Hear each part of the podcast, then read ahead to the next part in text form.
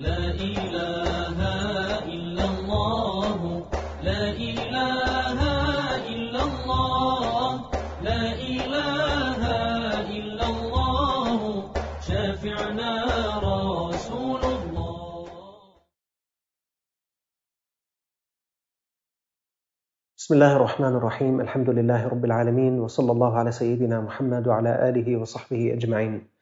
اللهم علمنا ما ينفعنا وانفعنا بما علمتنا وزدنا علما وعملا متقبلا يا أكرم الأكرمين.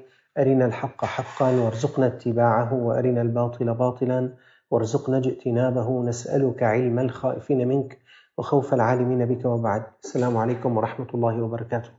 ومرحبا بكم أيها الإخوة والأخوات في هذا الدرس الجديد في سلسلة دروس أنوار لا إله إلا الله. تكلمنا الدرس الماضي عن لا إله إلا الله كلمة التقوى وعنوان درس اليوم لا إله إلا الله كلمة الإخلاص.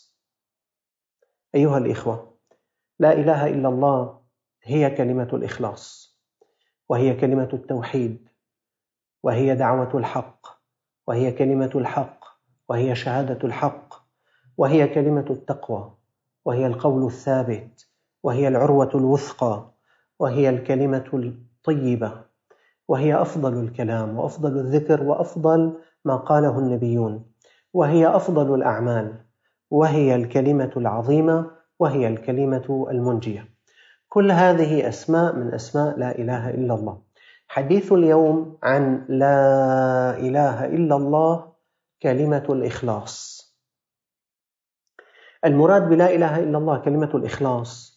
أنك كلما ازددت ذكرا بلا إله إلا الله كلما ترسخ لا إله إلا الله في قلبك كلما ترسخ لا إله إلا الله في كل خلية من خلاياك كلما زاد إخلاصك. وعكس هذا كلما زاد الإخلاص عندك ترسخت لا إله إلا الله وأنوار لا إله إلا الله في قلبك. فلا إله إلا الله مع الإخلاص كلمتان تتأثر كل واحدة منهما بالأخرى فكل واحدة منهما تؤثر وتتأثر. لا إله إلا الله تتأثر بالإخلاص والإخلاص يتأثر بلا إله إلا الله. شبيه الأمر بما سبق معنا في الدرس الماضي لا إله إلا الله كلمة التقوى. فلا إله إلا الله تؤثر وتتأثر بالتقوى والتقوى تؤثر وتتأثر بلا إله إلا الله. إن الإخلاص الموجود في القلب يعزز لا إله إلا الله. وإن تكرار لا إله إلا الله ومراقبة معاني لا إله إلا الله بالقلب والعقل يحرر الإخلاص عندك. جاء في مسند الإمام أحمد رحمه الله تعالى عن عثمان بن عفان رضي الله تعالى عنه قال سمعت رسول الله صلى الله عليه وسلم يقول إني لأعلم كلمة لا يقولها عبد حقا من قلبه حقا من قلبه إلا حرم على النار. قال له عمر بن الخطاب أنا أحدثك ما هي؟ هي كلمة الإخلاص التي ألزمها الله تبارك وتعالى محمدا صلى الله عليه وسلم وأصحابه. وهي كلمة التقوى التي ألاص عليها نبي الله صلى الله عليه وسلم عمه أبا طالب عند الموت. يعني دعاه إليها وأراده إليها. هي كلمة الإخلاص هي كلمة التقوى هي لا إله إلا الله. شهادة أن لا إله إلا الله. حديث رواه الحاكم وصححه ووافقه الذهبي. روى الإمام أحمد وابن حبان من حديث معاذ رضي الله تعالى عنه ابن جبل قال رسول الله صلى الله عليه وسلم من قال لا إله إلا الله مخلصا دخل الجنة. في إخلاص. قال الإمام الغزالي في إحياء علوم الدين عندما أورد هذا الحديث. قال معنى قول لا إله إلا الله أي لا معبود ولا محبوب إلا الله عز وجل. ومعنى الإخلاص أن يخلص قلبه لله تعالى فلا يبقى فيه شرك لغير الله فيكون الله محبوب قلبه ومعبود قلبه ومقصود قلبه فقط. فيكون الله محبوب قلبه. يا رب شو أخبار القلب عندك؟ أين يذهب وأين يغدو وأين يروح؟ فيكون الله محبوب قلبه فقط ومقصود قلبه فقط ومعبود قلبه فقط. إذا جلس على الطعام ليأكل فالإخلاص يقتضي أن يكون الله محبوب قلبه ومعبود قلبه ومقصود قلبه. نويت التقوي على طاعة الله تعالى فهو يأكل ليزداد قربا إلى الله تعالى. إذا ذهب للصلاة فالله معبود قلبه ومقصود قلبه ومحبوب قلبه. فإذا قام يصلي فهو يريد الله ولا يريد سوى في صلاته. إذا تصدق يريد الله ولا يريد سوى الله في صدقاته. إذا أعان إنسانا فهو يريد الله ولا يريد سوى الله عز وجل في آه، معونته. وهكذا لا إله إلا الله تعزز الإخلاص ومعناها أن يكون التوجه إلى واحد. لا إله إلا الله. والإخلاص يعزز لا إله إلا الله ومعناه أن يكون المعبود والمقصود والمحبوب إنما هو الله تعالى. قال الله تعالى وما أمروا إلا ليعبدوا الله مخلصين له الدين. مو بس يعبدوا الله يعبدوا الله مخلصين له الدين. الحمد لله الحمد لله يا أخوان. كم من أخ كم من أخت إذا قام بعمل صالح يعمله حتى لا يدرى ولا يخبر به أحد. كم من رجل نعرفه وتعرفونه يتصدق بالصدقات يخفيها حتى لا تعلم شماله ما أنفقت يمينه. كم من رجل يتفنن في إخفاء أعماله الصالحات حتى إنه يذهب بعيدا عنه حتى إنه يذهب إلى بلاد أخرى ليتصدق فيها حتى لا يعرف في بلده بأنه هو الذي يفعل هذا الأمر. وقد عمل أعمالا الله بها عليم. هذا هو معنى من معاني الإخلاص. وما أمروا إلا ليعبدوا الله. مخلصين له الدين. الحمد لله يا أخواني يا أخوات. أنتم ممن يعبدون الله. مستعوا كلنا نحرر نحرر نحرر الإخلاص في قلوبنا ونحرر ألا ننظر إلا إلى الله. لا إله إلا الله. قال تعالى قل إن صلاتي ونسكي ومحياي ومماتي لله رب العالمين. لا شريك له وبذلك أمرت وأنا أول المسلمين. كل توجهك إلهي أنت مقصودي. إن صلاتي مقصودي بها الله. إن نسكي سائر عباداتي مقصودي بها الله. إن محياي مقصودي به الله. إن مماتي مقصودي به الله. إن صلاتي ونسكي ومحياي ومماتي لله رب العالمين. لا شريك له. لا أقصد مع الله تعالى غيره. وبذلك أمرت. نحن هكذا مأمورون. وأنا أول المسلمين. قال الله تعالى فمن كان يرجو لقاء ربه فليعمل عملا صالحا ولا يشرك بعبادة ربه أحدا. ليكن من جماعة لا إله إلا الله. ليكن من جماعة الإخلاص. العلماء أيها الإخوة تنوعت عباراتهم آه، في الإخلاص. فقالوا هو إفراد الحق سبحانه وتعالى بالقصد. لا ترى إلا الله لا تعمل إلا لله لا تسعى إلا لله لا تهاب إلا من الله لا تخاف إلا من الله. هذا لا إله إلا الله. لا إله إلا الله كلمة الإخلاص. هي معنى الإخلاص. إفراد الحق سبحانه بالقصد. وقيل تصفية العمل عن ملاحظة المخلوقين. لذلك بعض الصالحين كان يدعو أن يكرمه الله تعالى بالصالحات وأن يسترها عليه. يقول اللهم أعني على العمل الصالح واستره علي حتى يختفي عن نظر المخلوقين. وهذا أسلم من أجل سلامة القلب في الإخلاص. وقالوا في تعريف الإخلاص هو نسيان رؤية الخلق بدوام النظر إلى الخالق. نسيان رؤية الخلق بدوام النظر إلى الخالق. أذكر بأن شيخنا عليه رحمة الله الشيخ أحمد كفتار واحد من إخوانه في فترة من الفترات في المسجد الذي يعمل به الشيخ كان هناك عمل إسلامي نوعي فيه خدمة للإسلام وخدمة للمسلمين ونشر للعلم بشكل يعني واضح وشكل لافت للنظر. وكان الشيخ مطلوب إليه في آخر العمل أن يحرر شهادات للمشتركين في هذا العمل من الطلاب الذين جاءوا من أكثر من خمسين دولة في العالم.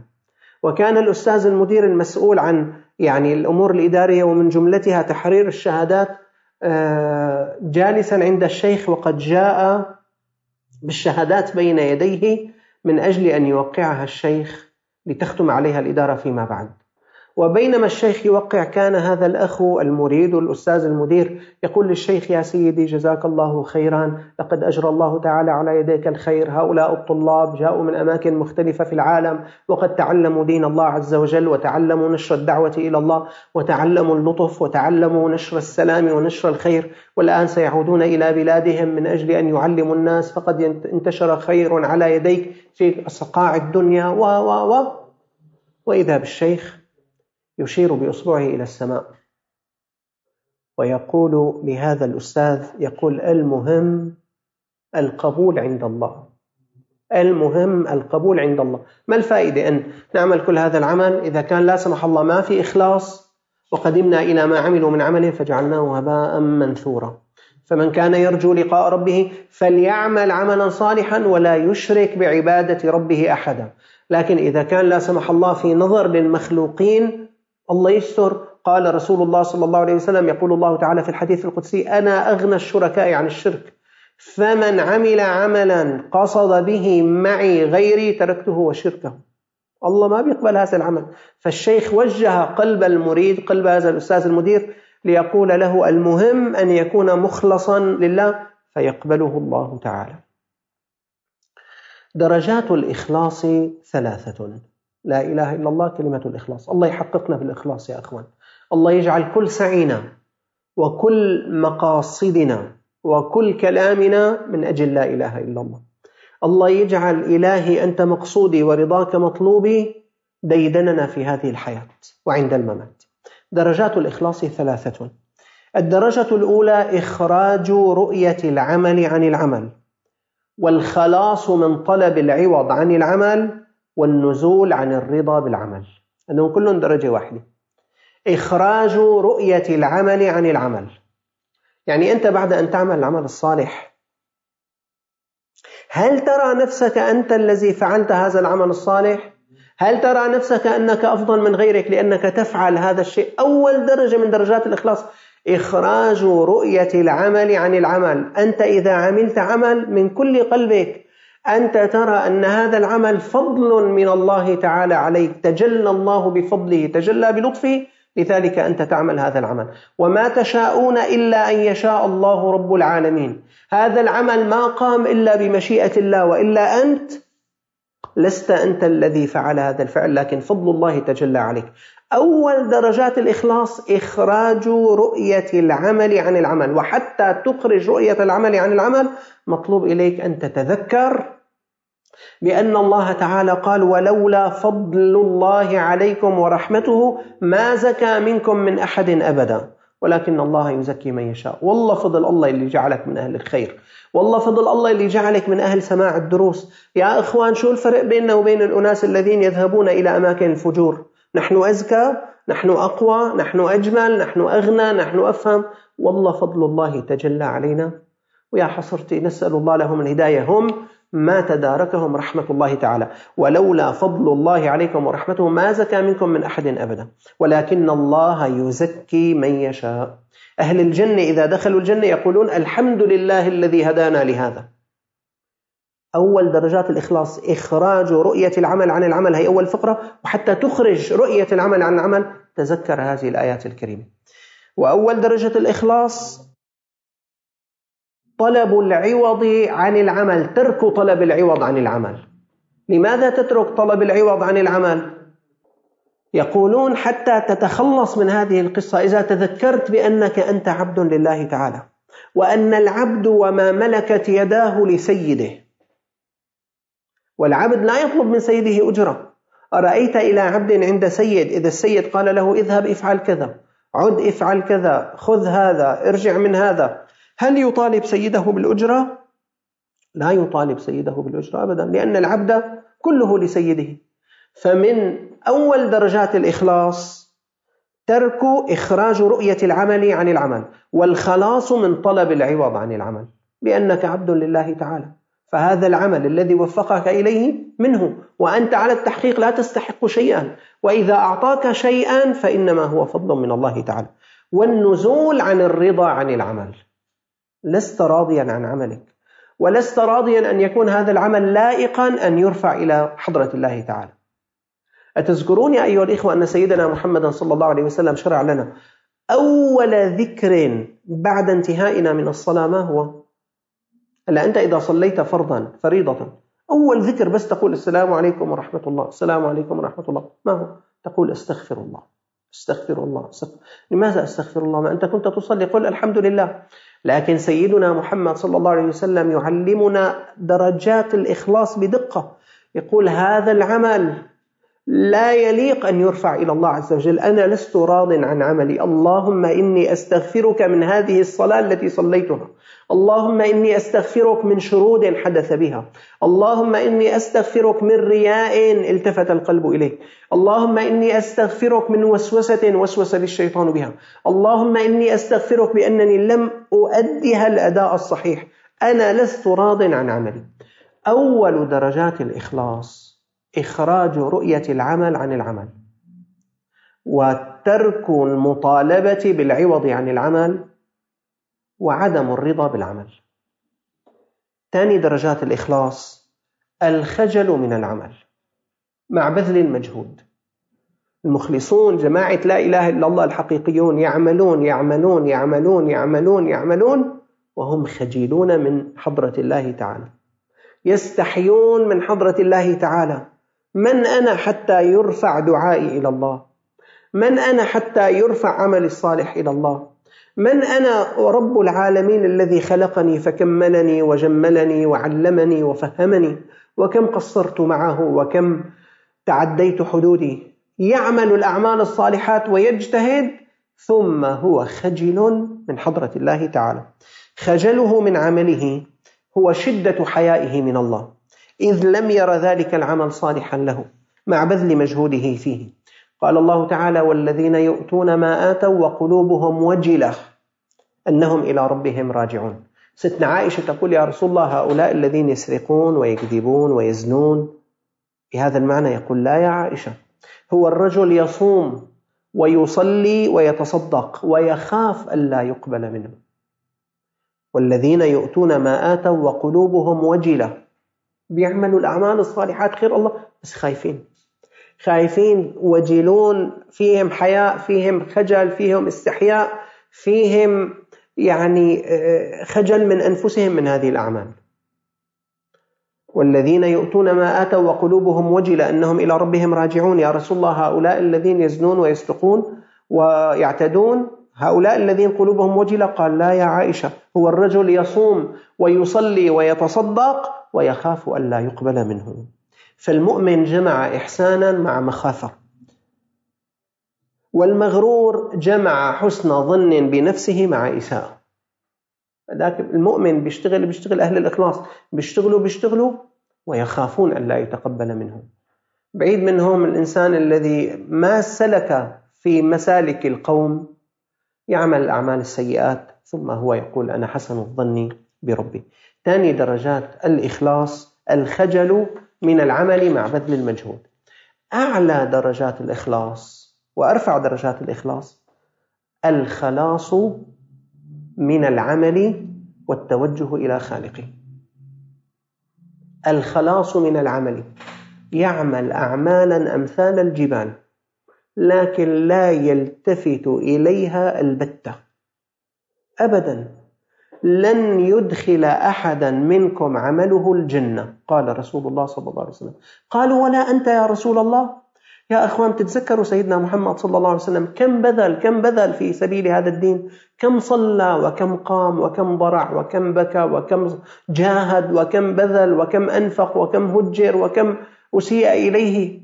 منذ أن قال الله تعالى له قم فأنذر قام ولم يقعد.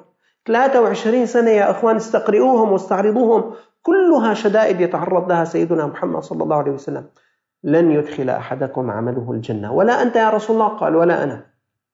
هذا الإخلاص أعلى درجات الإخلاص. الخلاص من العمل. يعمل أعمالا أمثال الجبال لكن لا يلتفت إليها على الإطلاق. الخلاص من العمل والتوجه إلى خالقه. قلبه متوجه إلى الله وحده. هذا لا إله إلا الله.